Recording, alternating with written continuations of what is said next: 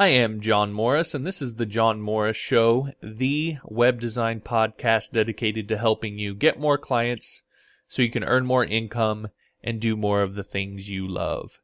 You can find the podcast online and submit your questions at johnmorrisonline.com slash John Morris Show.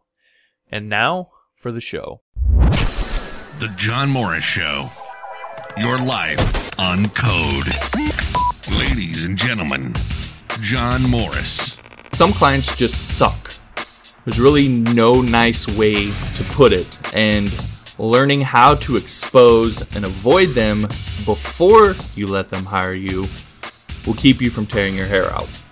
Now, it can be fun to joke about, but dealing with hellish clients is actually really serious.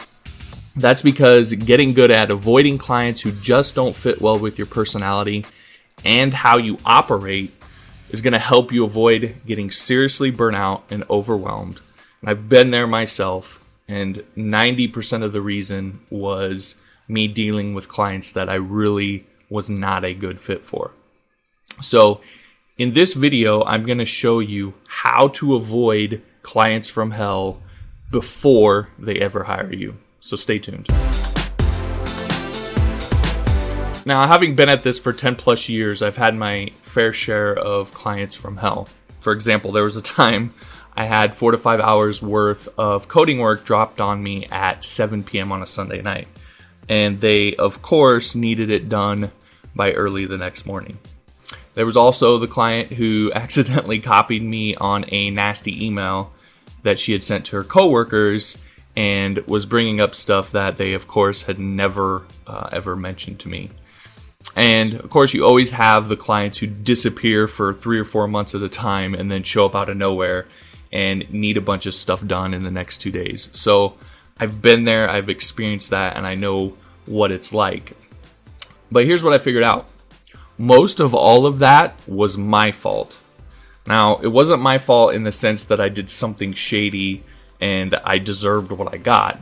But it was in my fault in the sense that I was taking on any client that I could, and I wasn't really honing in on my most ideal clients and only working with them. Now, when you do that, when you take on any client you can get, you're setting yourself up for lots and lots of heartache and pain. And if you think about it, it's really kind of dumb, because here you are getting paid thousands of dollars to build what is probably at that time that person's most prized possession. And oftentimes we as developers and, and, and on the client side too, we hardly take any time to actually get to know each other and know what each other's boundaries are and figure out if we're a good match for one another. So it's no wonder that it turns out bad, but you can fix it. So here are some examples of things that I've learned over the years that help me to find someone that is a good match of a client. So for example, I know first off that eighty-five percent of the people who follow me online are male. However, I generally generally relate better to women simply because of my personality and what I value. They're oftentimes more similar to what women value and how their personality works. And yes, I'm a big softie, so I generally relate better to women.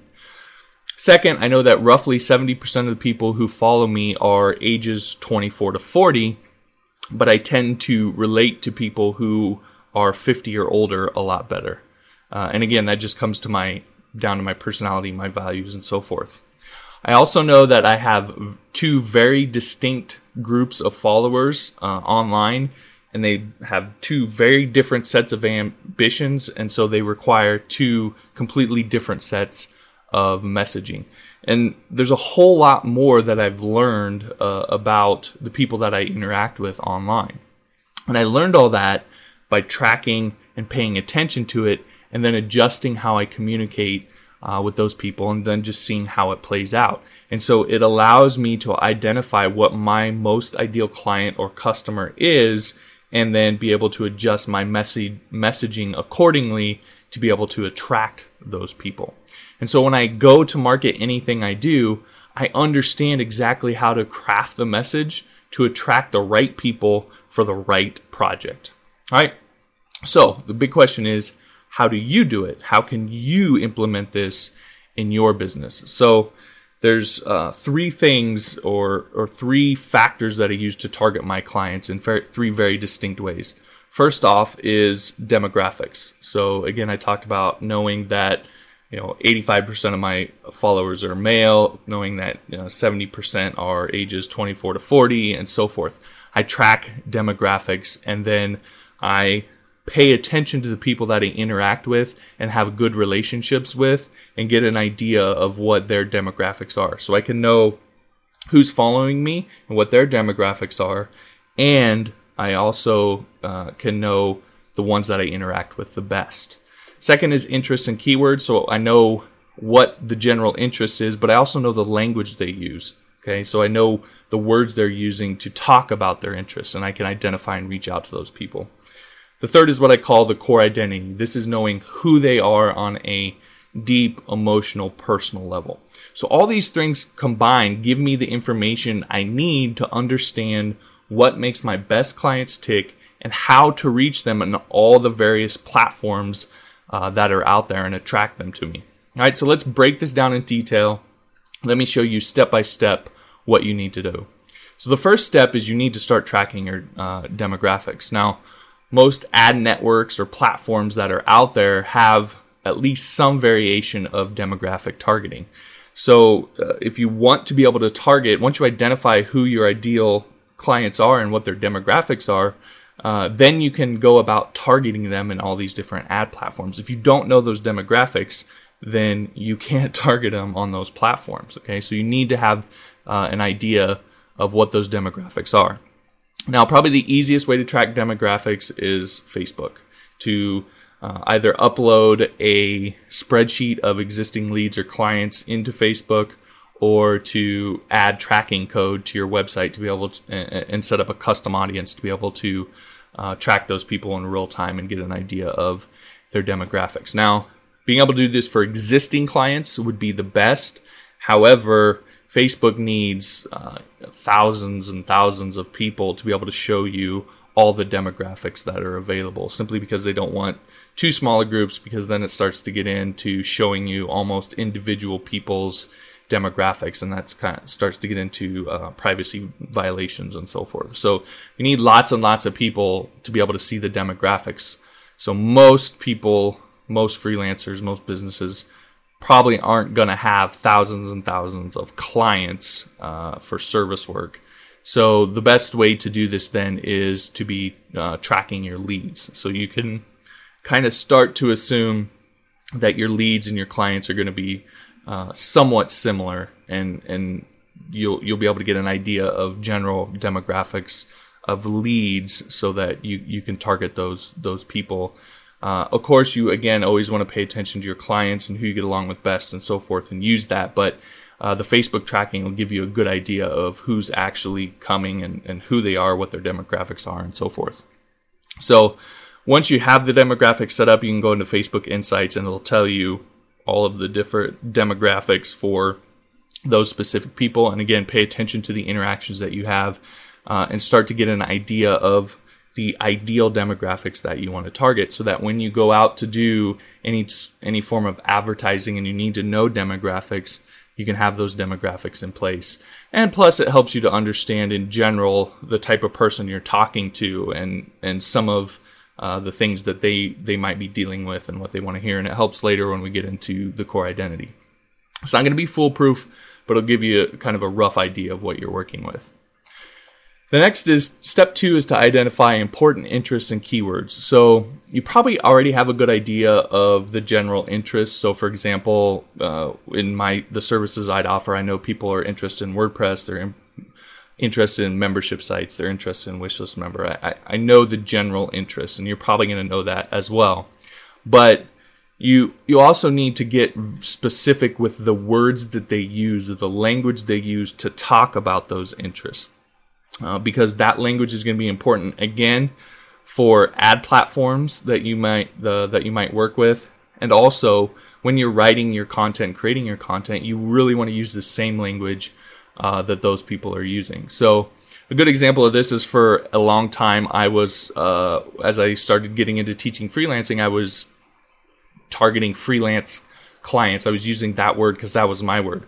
What I found out is that um, most of my clients actually talk about web design clients, not uh, freelance clients. And so that helped me to change change my language so that it matched what those people were doing, and then I could start to uh, also advertise content and services uh, more specifically. So you need to know the language.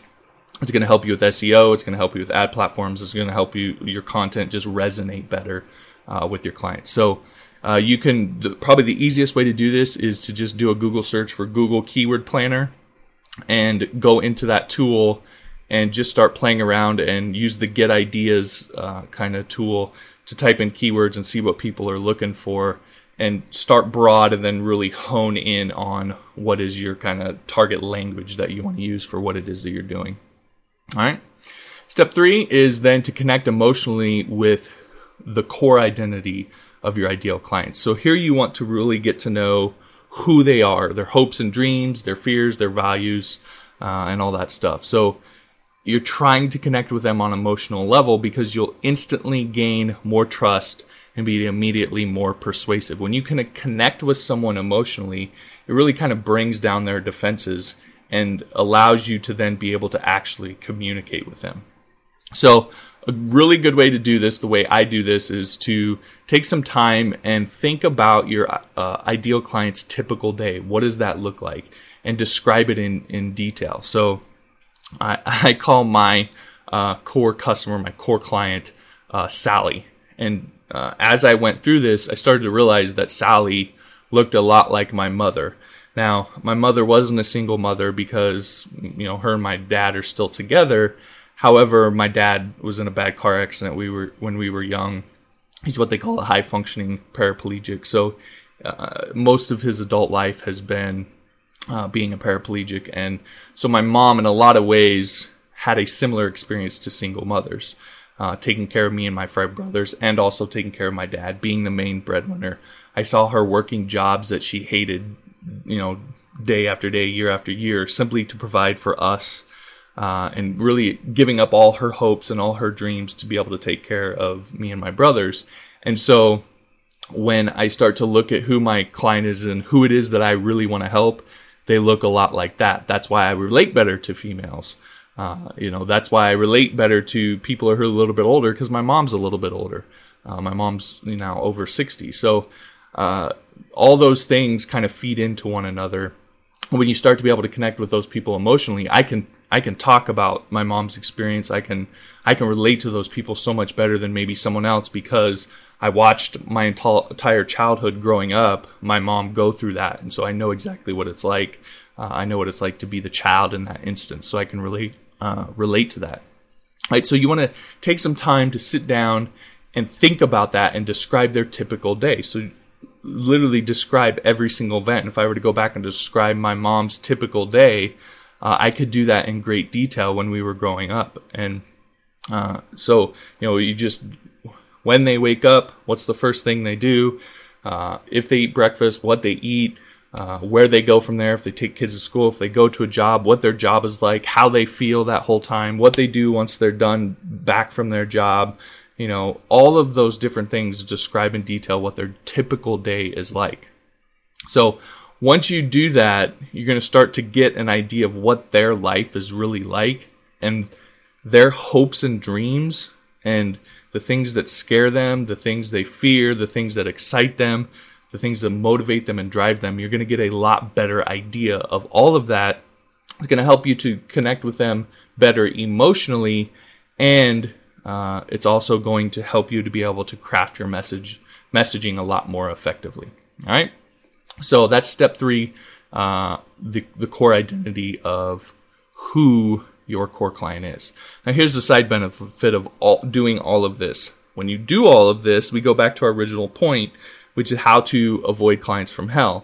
Someone who's not a good fit for you, when you do all of this, is going to stick out like a sore thumb. And you're going to know immediately that they're not right for you. And if you take them on as a client, at some point down the road, it's probably going to turn out bad.